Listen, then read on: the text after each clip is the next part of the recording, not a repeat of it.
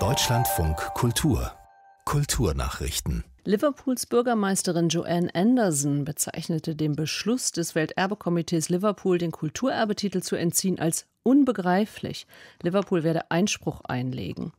Das zuständige Komitee der UNESCO hatte mehrheitlich in geheimer Abstimmung befunden, dass Neubauten der Authentizität und der Integrität des Viertels abträglich seien und zu unumkehrbarem Verlust von Eigenschaften führten.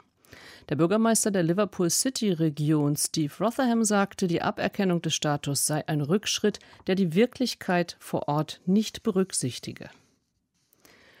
Die Niederländer nehmen Abschied von dem ermordeten Kriminalreporter Peter de Vries. Hunderte warteten schon am Morgen vor dem Theater, in dem der prominente Journalist aufgebahrt ist. Ich war hier rund 8 Uhr. Ja, ich habe eigentlich bewusst früh gekozen, ich war gegen 8 Uhr schon hier, weil ich gelesen hatte, dass man es kurz halten soll. Für mich war es ganz logisch, dass ich heute hier sein muss. Wir wollen heute einem Mann die letzte Ehre erweisen, der viel bedeutet für die Niederlande und für viele Menschen in der ganzen Welt. Ich wollte der Familie noch Dank geben. Ich möchte mich noch bei der Familie bedanken, dass sie uns die Möglichkeit gibt, von Peter de Vries Abschied zu nehmen. Morgen wird de Vries im Kreis seiner Familie beigesetzt. Der 64-Jährige war Anfang Juli erschossen worden, nachdem er ein TV-Studio verlassen hatte. Tage später erlag er seinen Verletzungen.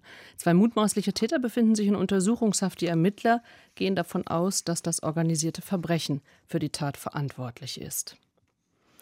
Die Regisseurin und diesjährige Oscar-Preisträgerin Chloe Zhao wird Mitglied der internationalen Jury der 78. Filmfestspiele in Venedig, das gaben die Organisatoren bekannt.